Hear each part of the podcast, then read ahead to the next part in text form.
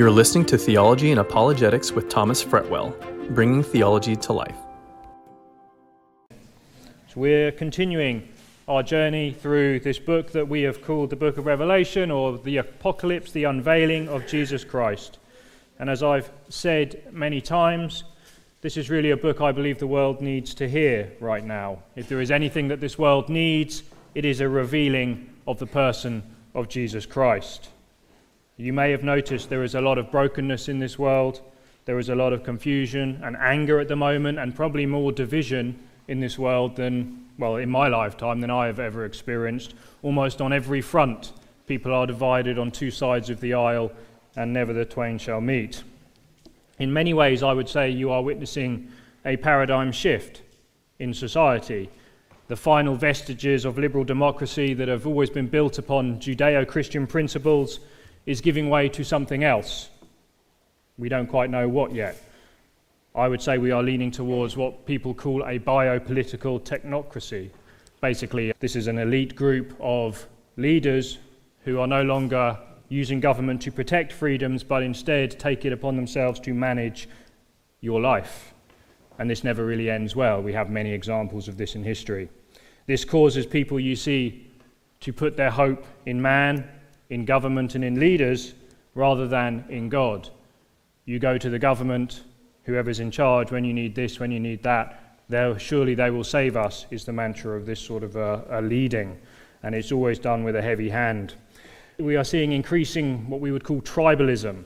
That is, people splitting themselves into different categories by different, many different ways and separating from one another. This is creeping into everyday life. Yet, if I could stand back and look at this from a bird's eye view, I'd say one of the things that is always lurking behind these types of issues is, of course, the spiritual battle behind it. But also in people's hearts and minds, it is simply that lost people fear death. That is something that has always held humanity in its grasp. No one escapes it. Well, in fact, there was one who escaped it, the one who is being unveiled in this book. In Hebrews chapter 2, verse 14, the writer to Hebrews says that through death he might render powerless him who had the power over death, that is the devil. He had the power over death. Death is always his biggest weapon. Death has cast that long shadow over human history. Death is not part of God's original creation. It says in the Bible that death is an enemy, an intruder into this world, and the last enemy to be defeated will be death. Christ defeated it when he rose from the grave, and we're in a period now where we still see it in many ways, but at the end of this book, we're going to see no more death. But that is it. But then in Hebrews, it goes on, and it says that Jesus' mission was to deliver all those who, through the fear of death, were subject to slavery, lifelong slavery. And you study human history, man has always tried to come up with a way to beat death. But yet, they, do it, they want to do this on their own strength without Jesus Christ. Let me give you a few examples. Everyone familiar with him? We've all poured a lot of money into his business, haven't we, over the years? Yes, this is the man who recently flew to space in a interesting shaped rocket. I guess when you're that rich, you don't really mind that people are going to make fun of you. Elon Musk was having a field day. However, the latest thing about Jeff Bezos is that he is spending huge amounts of his fortune now on the search for immortality, on the search to beat death. This is actually not something in the backwaters of society, this is a massive industry now. This is MIT's technology review. The Amazon founder is investing heavily in experimental genetic research to reverse the aging process. This has been tried before, but obviously our tech has advanced a lot in recent years. This is really nothing new, though. It's been going on since the beginning of human history. Most mythologies in the world, most cultures have some sort of myth very similar to what Bezos is doing in these laboratories. 16th century, it was the conquistadors. They were searching for the fountain of youth. Remember that? That's been a while. Uh, you'll hear that in many, many stories. The fountain of youth. In the East, it was to search for what they called the elixir of life. These, you may notice then there's an article from the BBC News, the Terracotta Army protecting one of the ancient Chinese emperors. A lot of his time, this particular emperor, I forget his name, but was spent searching for the elixir of life. And of course, in the Western world, we have the Holy Grail, which, of course, you drink from the cup of Christ and you get eternal life, don't you? We all know, we all know the story, and I'm making fun, but obviously these things are actually quite serious. They have actually shaped cultures and many people's destinies over the years. But in our day, in the 21st century, for tech gurus, it is the science of epigenetics driven by the worldview of what has been classed as transhumanism. Has anyone heard that term before? Transhumanism become familiar with it. You're going to see it a lot in the upcoming days. It's not something that's just on the fringe. This is a very, very well funded area of research now transhumanism. It's an article in Forbes Transhumanism and the Future of Humanity Seven Ways the World Will Change by 2030. It's quite shocking you read through this article, seven things that they want to do. But to understand it, more importantly, I want you to understand the worldview behind transhumanism. If I could define it for you, it is the belief or theory that the human race can evolve beyond its current physical and mental limitations, especially by means of science and technology, to become almost like a superhuman, we could say. Again, this is nothing new. Think, think of Hitler. This is what he wanted when he was trying to form the Aryan race, the perfect breeded race. Stalin tried something similar in, during the days of the World War in these types of things. It's been tried before. The Transhumanist Project is the latest face. In the 2018 book, To Be a Machine, this is a, an award winning book actually, it says this about transhumanism, that the Transhumanist Project.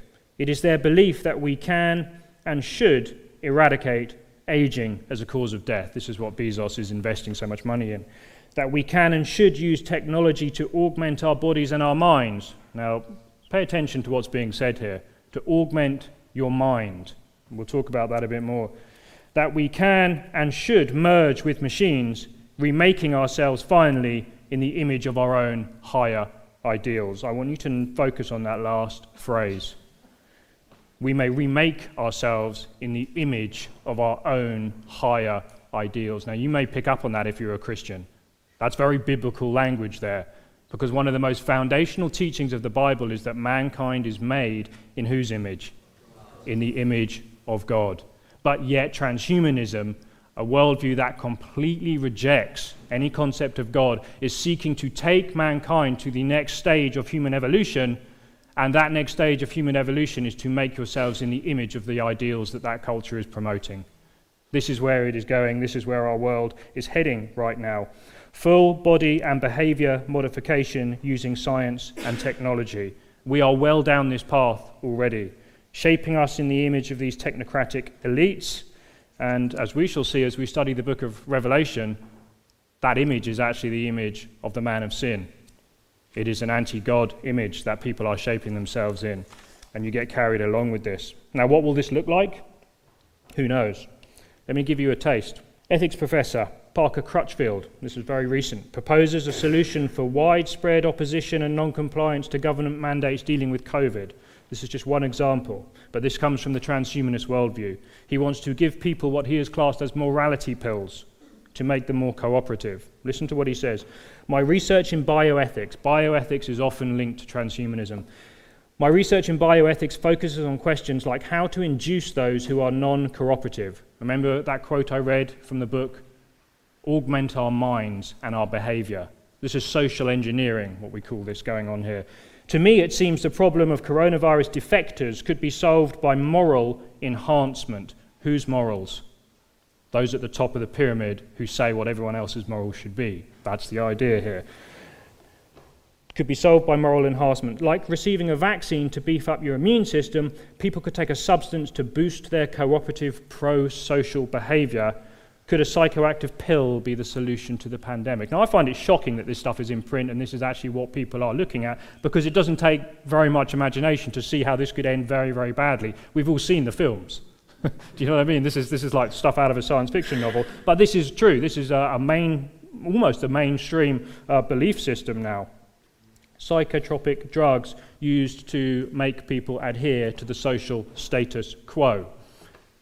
What does that do with freedom individual freedoms. At the moment, we're still clinging to individual freedoms. This is the war of our time, you could say. But these sorts of issues, a morality pill very interesting. There's actually a verse that I find fascinating in light of this. In the end, when we get to Revelation 18, we're going to speak about it. That talks about this deceptive force that has come across the world, and it says, "Because all the nations were deceived by your sorcery." That's how it's translated. The word in Greek is pharmakia. It's the same word for drugs. The whole world was deceived. Like, I'm not saying this is that. Please don't misunderstand me. Um, I'm just it's just a fascinating link that, that I feel is just interesting at this time. But again, this is transhumanism. This is the sort of thing they want to do. But the ultimate quest behind it is to overcome man's greatest problem, which has always been death. Okay, that, that is what we're really looking at here. The tragic irony is that the only real solution to death is absolutely free. You see, there is only one person who can promise eternal life, and it doesn't come from a bottle or a pill. It comes from the one who is life himself. Jesus said, I give them eternal life, and they shall never perish. And in John 17, he said this listen, this is eternal life, that they may know you, the only true God, and Jesus Christ, whom you have sent. And in verse 4, 4, 4, 4, verse 14 in the same book of John, he says, Whoever drinks of the water that I will give him shall never thirst but the water that I will give him will become in him a well of water springing up to eternal life. And obviously, he's speaking about the Holy Spirit. But you can see why all these things the elixir of life, the fountain of, of youth coming from whatever God tries to tell us, Satan will try to corrupt. And he will end up trying to draw men away from seeing the truth and send them on never ending quests for things that are not real. He is the deceiver. That is what deception actually is. We need the Word of God to show us the way on this. The true living water comes from Jesus Christ. Now, with all of that in mind, that's just by way of introduction, I want to see how this person, this giver of life, is revealed in the letter to Philippi. So let's read Revelation chapter 3, verses 7 to 13. And to the angel of the church in, Philadelphia, write He who is holy, who is true, who has the key of David, who opens and no one will shut and who shuts and no one opens, says this I know your deeds. Behold, I have put before you an open door which no one can shut, because you have a little power and have kept my word and have not denied my name. Behold, I will cause those of the synagogue of Satan who say that they are Jews and are not, but lie. I will make them come and bow down at your feet and make them know that I have loved you. Because you have kept the word of my perseverance, I also will keep you from the hour of testing, that hour which is about to come upon the whole world to test those who dwell on the earth. I am coming quickly. Hold fast what you have, so that no one will take your crown. He who overcomes, I will make him a pillar in the temple of my God. He will not go out from there from it any more, and I will write on him the name of my God, the name of the city of my God, the new Jerusalem, which comes down out of heaven from my God, and my new name. He who has an ear, let him hear what the Spirit says to the churches. So, Philadelphia, just for reference there, we're still dealing with this set of seven churches that are found in Turkey today. You can see Philadelphia is at the bottom on the right there, or let your left. This is almost the last church. Laodicea is the last church, and Laodicea is going to be a fascinating study. But Philadelphia is the church that everyone wants to be a part of. Now, what do you think of when you hear the word Philadelphia? Did someone say cheese? Cheese. cheese. Okay, cheese. Anyone else? It is not. We're not talking about the home of the Italian stallion. Did someone say Will Smith? Did they?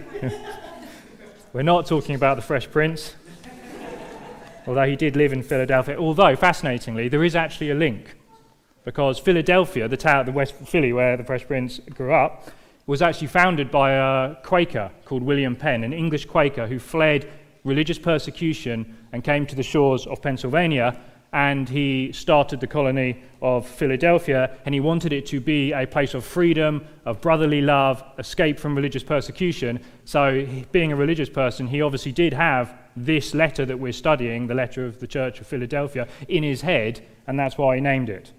And there's a William Penn there on the, the landing, and that's why it's called Philadelphia. Philadelphia means, the word Philadelphia means city of brotherly love. So that, so there is actually a link there, tenuous link, but it's still there. Now, let me tell you why it's actually called the city of brotherly love. If you go back into history, second century BC, the founder of this city, a man called Attalus II, He had a brother called Eumenes II. They were both kings of this Pergamum empire, and th- at this point, Philadelphia was part of their kingdom. There's a whole political story behind it, but basically, when Eumenes had been king and he was not the king any longer, and his, young, his younger brother, I believe, was the king now, but they still worked very closely, still very powerful. The Roman Senate wanted to try and break the bond between these two, and they invited Attalus II to Rome. They showered him with offers and gifts if he would just betray his brother and allow Rome to basically, for political reasons, take control of this area. And the, as the story goes, Attalus was outraged by this attempt to try and get him to betray his brother, and he left the Senate without accepting any of their gifts. And because of that, he was nicknamed Philadelphus, which means brotherly love because he would not betray his brother. And that's, that's the history of how that city became called Philadelphia.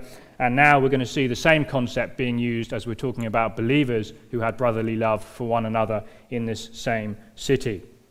It was a prosperous city. It sat on basically on the main highway between east and west, as all of these cities pretty much have. It had many magnificent temples, so much that it actually earned the nickname of being the Little Athens Athens being the Greek capital where all the major temples were, but these ones had some pretty impressive ones, and it was called Little Athens.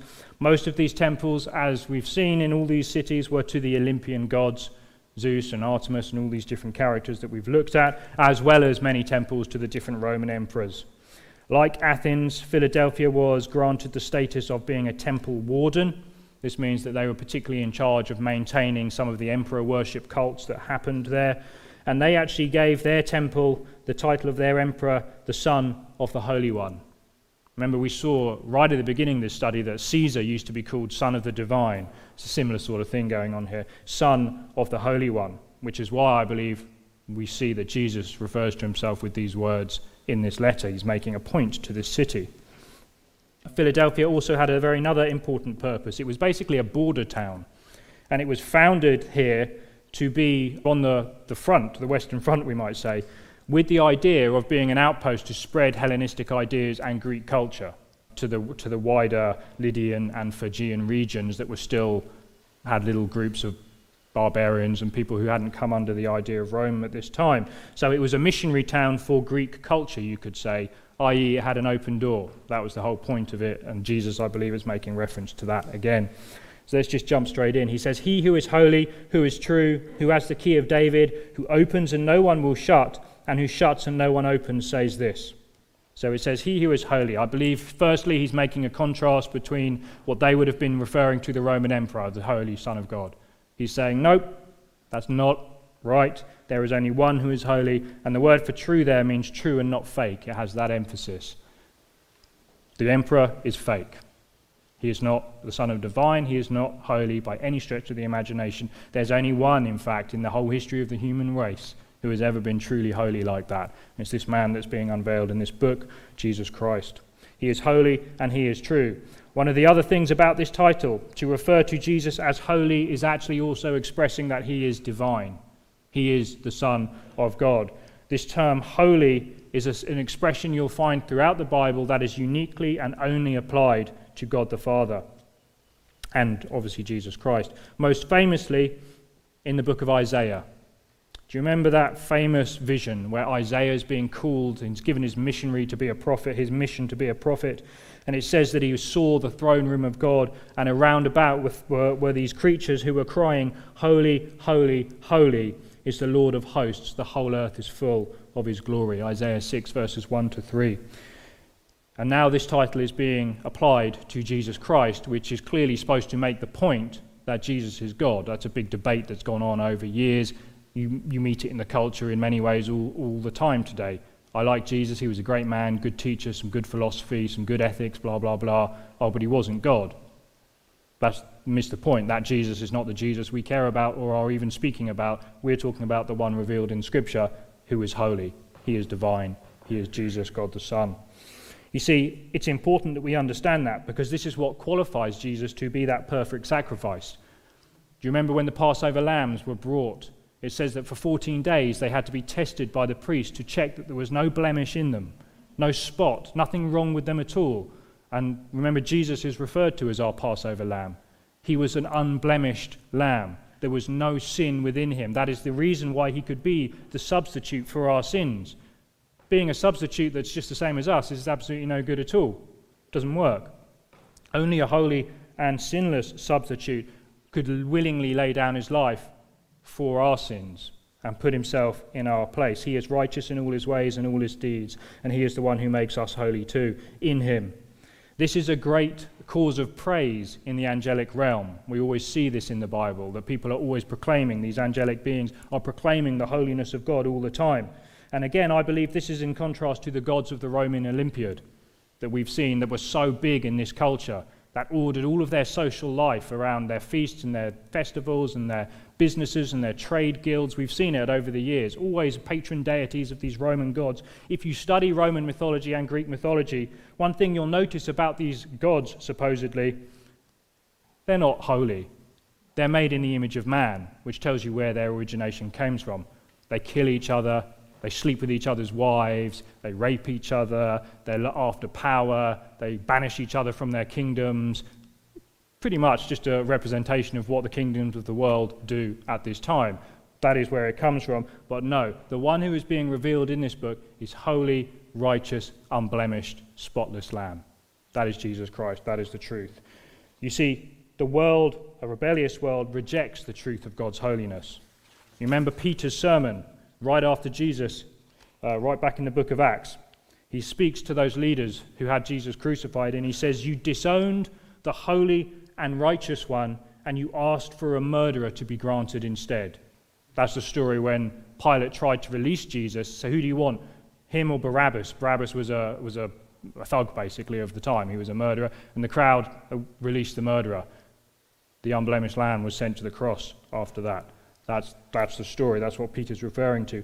Never be shocked what people will accept when they've rejected God. You see this all the time. It just, it, it kind of, you can't believe things are happening, but they do happen like that. When you reject the truth, something will fill its place. There's no middle, you don't just sort of wander around in this void of happiness. Something will fill its place at some point. You may not even know it's happening, but something will fill its place. It says, He who has the key of David, who opens and no one will shut, who shuts and no one opens. The key of David, this is a very important term. It speaks of the governmental authority of King David. King David being the most famous king of Israel. If you're interested, we have actually, I have a, should have brought it really, but I have replicas on my office of these particular archaeological things that we have that actually mention King David. The Tel Dan tablet. So we, we have good archaeological evidence of, of King David, and ultimately we have we're all here because we worship one of David's descendants, Jesus Christ, who came from that line. This will explain to you why he had to come from this line. He was a descendant of David. Years ago, there was a covenant. God made a covenant with David in book of 1 Samuel and 1 Chronicles. I'll summarize it to you in Psalm 89. It says, I made a covenant with my chosen. I have sworn to David my servant, I will establish your seed forever and build up your throne to all generations. Now, you can go to Israel today and there's no Davidic throne. There's no throne with a, with, with a king in David's line sitting on it. So, this promise seems to be that it didn't come true. If you, if you look at the story, where is the descendant of David? Who has the right to sit on the throne of David? Now, that's true, it's gone right now. But the promise is that there will always be someone to sit on the throne. There is one descendant of David who right now is in heaven with his father. And what we are studying in the book of Revelation is when he decides, because he is that descendant of David, he will come back and take that throne once more. That is what this book is all about. That is the greater descendant of David. There's always been someone since 33 AD when he was crucified and resurrected. Jesus Christ holds this title. Jeremiah 23, verse 5 Behold, the days are coming, declares the Lord when I will raise up for David a righteous branch, this is Jesus, he will reign as king and act wisely. He will do justice and righteousness in the land. In his days, Judah will be saved, Israel will dwell securely, and this is the name by which he will be called the Lord our righteousness. Another definite statement that Jesus Christ is the Lord. He is God. He is the descendant of David. This is another reason why it has to be Jesus. It can only be Jesus. Why we can stand up here with confidence and say, only Jesus is the truth, the way, the truth, and the life. Yes, that means all other religions are false, basically, because they do not preach the same Jesus. This is what we're talking about here. It had to be Jesus because it had to be a descendant of David. Is the only one that was promised the right to rule, a descendant of David. Why do you think the New Testament begins not with some fantastic story or some amazing thing to catch your attention, with a genealogy? a page of names. So and so begot so and so begot so and so. The whole point of that is to prove to you that this person that the gospel is unveiling, this, this person, Jesus Christ, is a descendant of King David in his humanity. That's why, because he has the right to take this throne. The famous Christmas story, Luke 1 30 to 33, the words to Mary. The angel said to her, Do not be afraid, Mary, for you have found favor with God. Behold, you will conceive in your womb and bear a son, and you shall call his name Jesus. You've probably heard that at a carol service or at a Christmas service. Look at the next part that often gets missed out. He will be great, and he will be called the Son of the Most High. And look, the Lord God will give him the throne of his father David. That's the future promise that has not yet been fulfilled. We've seen the first half of that verse fulfilled. That's what we celebrate at Christmas. This has happened 2,000 years ago. But it then says, and he goes on, and he will reign over the house of Jacob forever, and his kingdom will have no end. That's what we're going to see in the book of Revelation. His kingdom having no end when he comes back. Now, in David's day, actual King David in BC times, he laid the authority, what's called the keys of David, on one of his servants called Eliakim. And this is the quote that Jesus is referencing in this letter. I'll read it to you just so you can see it. Isaiah 22. It says, Then I will summon my servant Eliakim, the son of Hilkiah. I'll clothe him with your tunic, tie a sash on him, and trust him with your authority. That's the point here. He will become a father to the inhabitants of Jerusalem and the house of Judah, and I will set the key of the house of David on his shoulder. And when he opens, no one will shut, and when he shuts, no one will open. So you see, that's a, Jesus is directly quoting from the book of Isaiah here. This Jesus does. Remember, I said the Revelation quotes from the Old Testament almost its entire throughout. This is one of those versions there. And notice those keys were placed on his shoulder. This is the government authority now being given. This man was now in charge of who comes in to see King David.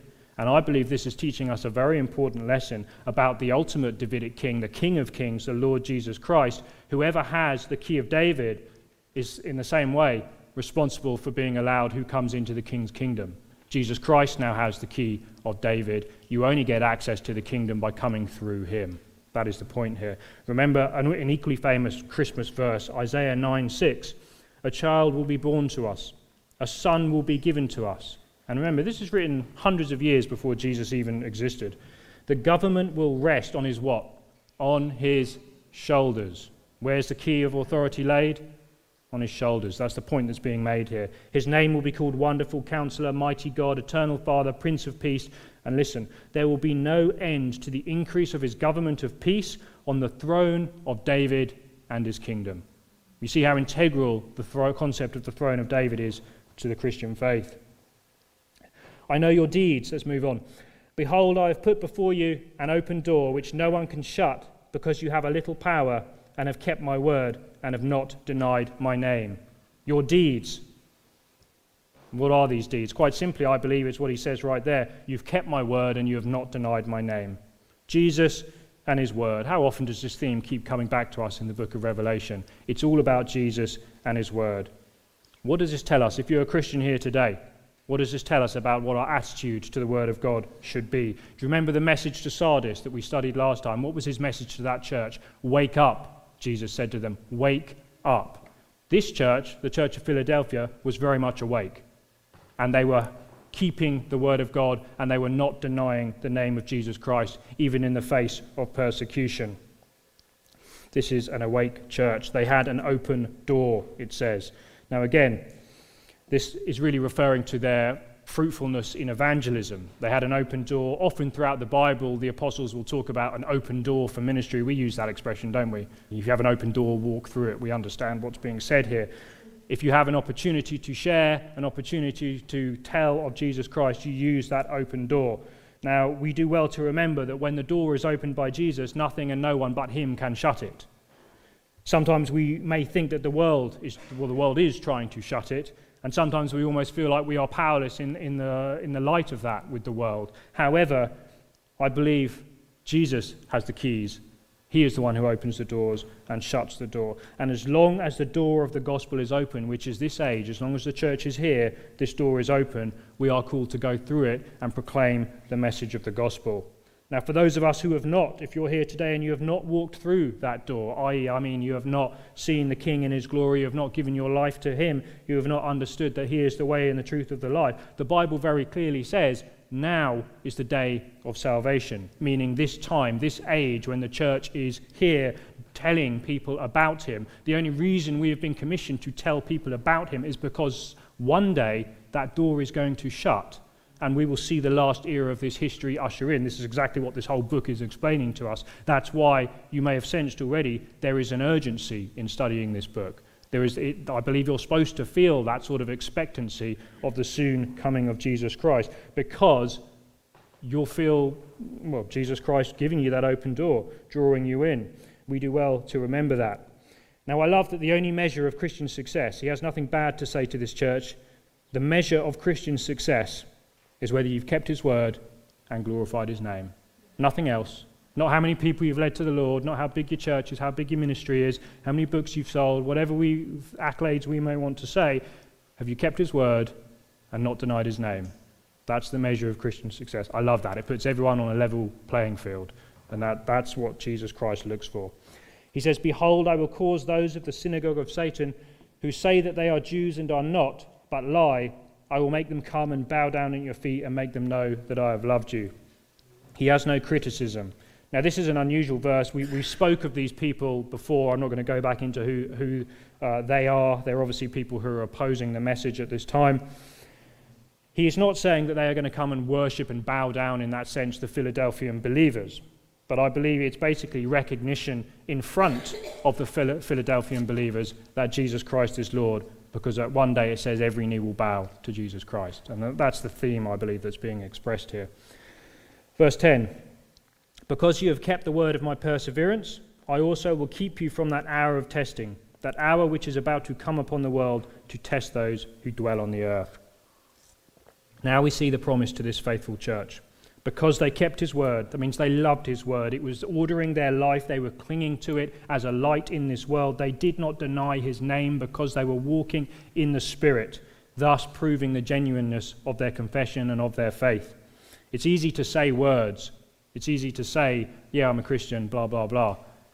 But you have to actually come to the Lord personally, and this will usually be evidenced by a desire and a will to keep his word and please the Lord. And that's not because some church leader is telling you that's what you've got to do. That will end up in a horrible mess. We've seen that in church history too. It has to come from your desire that is given to you because you love the Lord. That's the, that's the motivation for Christian service there. But he says, because you've kept my word. Because of that, they are exempt from what is described as the hour of testing which is about to come upon the whole world. Now, a lot has been written about this verse. If you're familiar in what we call eschatological debates, this is a verse that comes in very heavily with a lot of stuff written to it. I don't want to go into it in huge amounts of depth now because we will come back to it many times throughout this study, but I will introduce to you this topic now. It surrounds a debate popularly known as the rapture of the church. I don't like that term because it's been so popularized with a Hollywood slant to it that I just don't like it. I prefer to refer to it as the gathering or the collection. I remember I gave you that imagery of the bridegroom coming for his bride. That is a much nicer way, I believe, of putting to it, and it sticks with the biblical uh, tradition that we have here. But this is referring to a time when Jesus decides this era is coming back. He wants his kingdom back. The, gospel, the door, what we're talking about, that door for the gospel is closing, and therefore the people he has established to tell people about the gospel, their time is done. We read about this in 1 Thessalonians 4. This is the event. For the Lord himself will descend from heaven with a shout, the voice of an archangel, and the trumpet of God, and the dead in Christ will rise first. Then we who are alive and remain will be caught up together with him in the clouds to meet the Lord, and so we shall always be with the Lord. Therefore, comfort one another with these words. That is the event. It's, a, it's an event in the final stages of Earth's history. The discussion is not really about the event. This has been, resurrection has always been something, Jesus obviously being the chief foundation and the first fruits of the resurrection. The discussion is about the, the timing. That, that's the, the controversial debate. Now, just as a caveat, there are many good people, many brilliant minds, many faithful brothers and sisters who have believed different things about the timing of this event.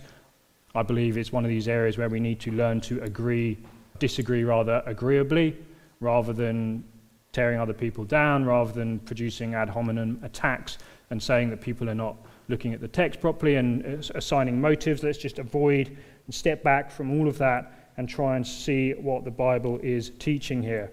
Now, chronology can be difficult.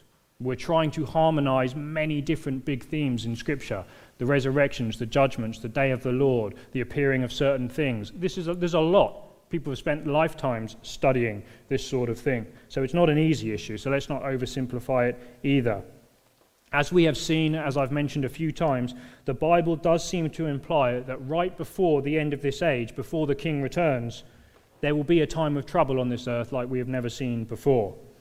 This is referred to sometimes as the final birth pangs that give birth to the kingdom of Christ. This is that final time when all of those who have rejected Christ and usurped authority over this world will realize the king is coming and they try and fight the king. That, this is basically what this time is referring to. There are wider purposes to it that we'll discuss as we go through. In the Bible, it's often referred to as the day of the Lord, the day of the Lord's wrath, or some people call it the tribulation, the great tribulation. All of these terms are related to this period of time that we're talking about. The idea is that the king is coming, he is testing the earth, and those people who are confirmed in their rejection of him at this time will be treated as usurpers to the throne. That is the best way to think of this time period. The question then becomes is the church present for that period? What purpose will it have to be in that period? Those who believe that she is not, of which is the view I will be presenting, find support for that in this verse. It says, We will keep you from. Now, the debate is around does that does the Greek mean keep you from or does it mean keep you through? Some people say the church is still here, but God sort of protects them, keeps them through it. And there's books written about what, what the, the Greek phrase tereo ek means here keep you from, keep you through.